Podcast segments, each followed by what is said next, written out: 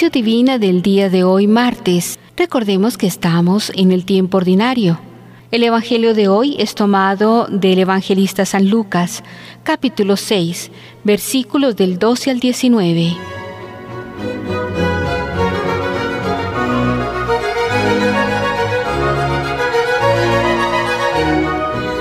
Iniciemos este momento de reflexión con la oración.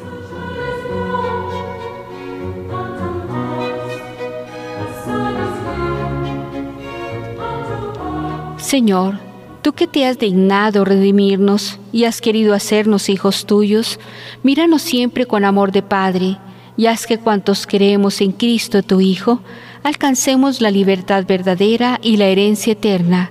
Por Cristo nuestro Señor. Amén.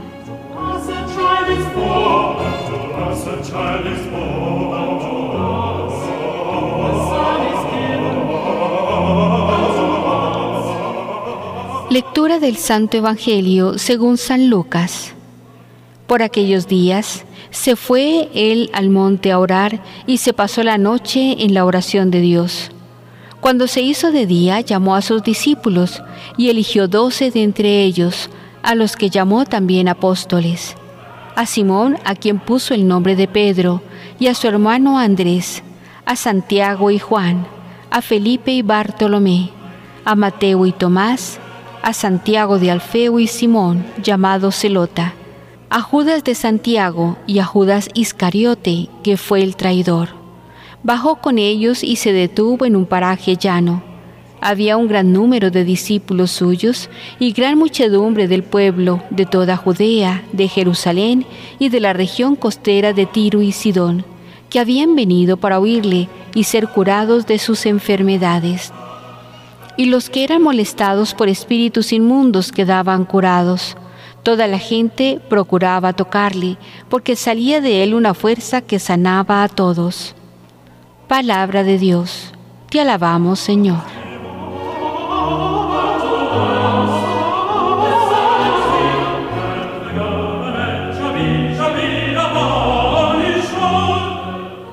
Reflexionemos.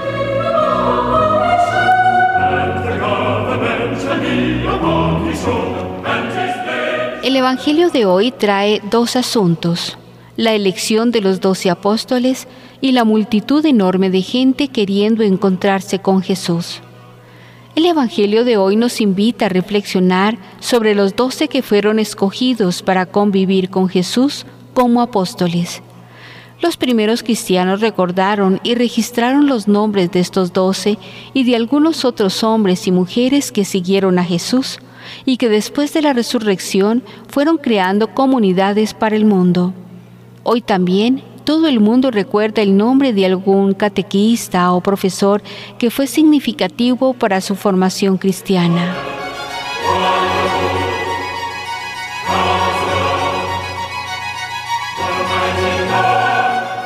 La elección de los doce apóstoles.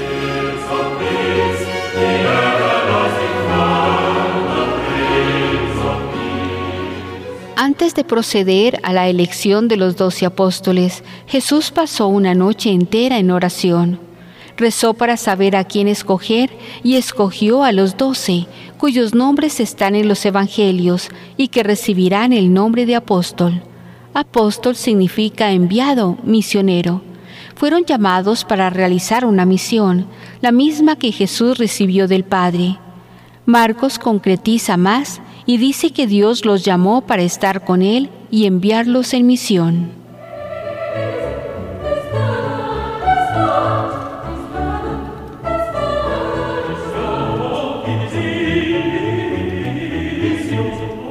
Los nombres de los doce apóstoles.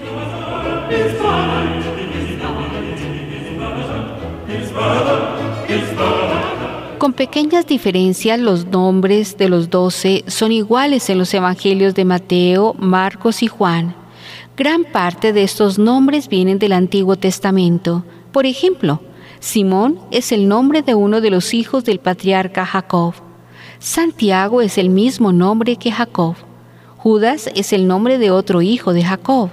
Mateo también tenía el nombre de Leví, que fue otro hijo de Jacob. De los doce apóstoles, siete tienen el nombre que vienen del tiempo de los patriarcas. Dos veces Simón, dos veces Santiago, dos veces Judas y una vez Leví. Esto revela la sabiduría y la pedagogía del pueblo. A través de los nombres de patriarcas y matriarcas dados a sus hijos e hijas, mantuvieron viva la tradición de los antiguos y ayudaron a sus hijos a no perder la identidad. ¿Qué nombres les damos hoy a nuestros hijos?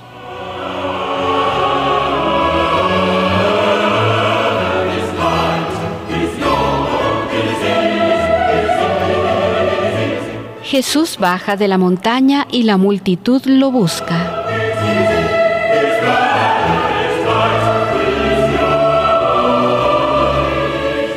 Al bajar del monte con los doce, Jesús encuentra una multitud inmensa de gente que trata de oír su palabra y tocarle, porque de él salía una fuerza de vida.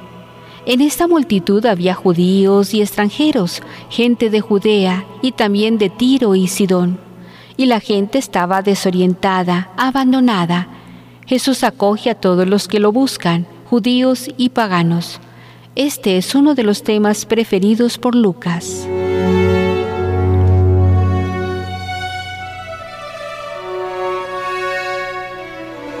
Estas doce personas, llamadas por Jesús para formar la primera comunidad, no eran santas, eran personas comunes, como todos nosotros. Tenían sus virtudes y sus defectos. Los evangelios informan muy poco sobre la forma de ser o el carácter de cada una de ellas, pero lo poco que informan es motivo de consolación para nosotros. Pedro era una persona generosa e entusiasta, pero a la hora del peligro y de la decisión, su corazón sigue encogido y se vuelve atrás. Llega a ser Satanás para Jesús. Jesús le dio el apellido de piedra, Pedro por sí mismo no era piedra, se volvió piedra porque Jesús rezó por él. Santiago y Juan estaban dispuestos a sufrir con Jesús y por Jesús, pero eran muy violentos. Jesús los llama hijos del trueno. Juan parecía tener ciertos celos. Quería Jesús solo para su grupo. Felipe tenía una forma de ser acogedora. Sabía poner a los demás en contacto con Jesús, pero no era muy práctico en resolver los problemas. A veces era medio ingenuo. Hubo momentos en que Jesús perdió la paciencia con él. Pero Felipe, tanto tiempo que estoy contigo y aún no me conoces.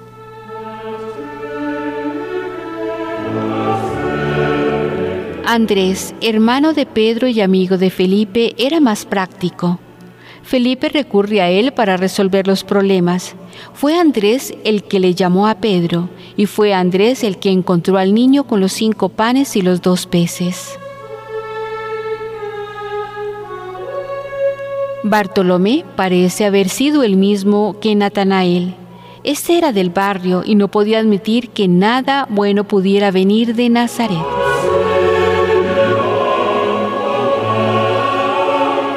Tomás fue capaz de sustentar su opinión una semana entera contra el testimonio de todos los demás, pero cuando vio que estaba equivocado, no tuvo miedo en reconocer su error. Era generoso, dispuesto a morir con Jesús. Mateo Leví era publicano, cobrador de impuestos como saqueo. Eran personas comprometidas con el sistema opresor de la época.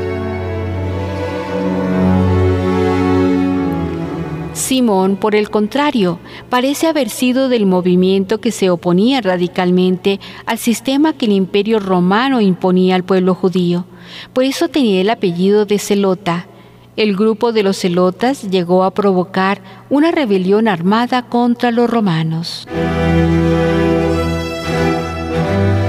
Judas era el que se ocupaba del dinero del grupo. Llegó a traicionar a Jesús. Santiago el Alfeo y Judas Tadeo, de estos dos los evangelios solo informan del nombre.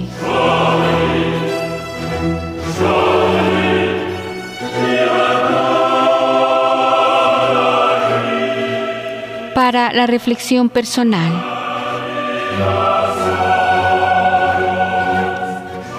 Jesús pasó la noche entera en oración para saber qué escoger y escogió a estos doce. ¿Cuál es la lección que sacas de aquí?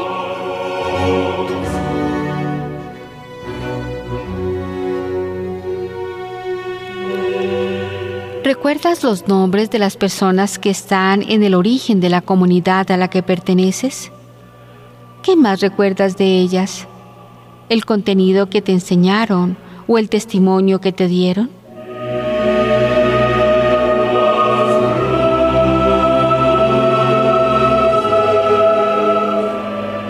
Concluyamos este momento de reflexión con la oración. alaben su nombre entre danzas, ansiando sonar tambores y cítaras, porque Yahvé se complace en su pueblo, adorna de salvación a los desvalidos. Salmo 149, 3, 4.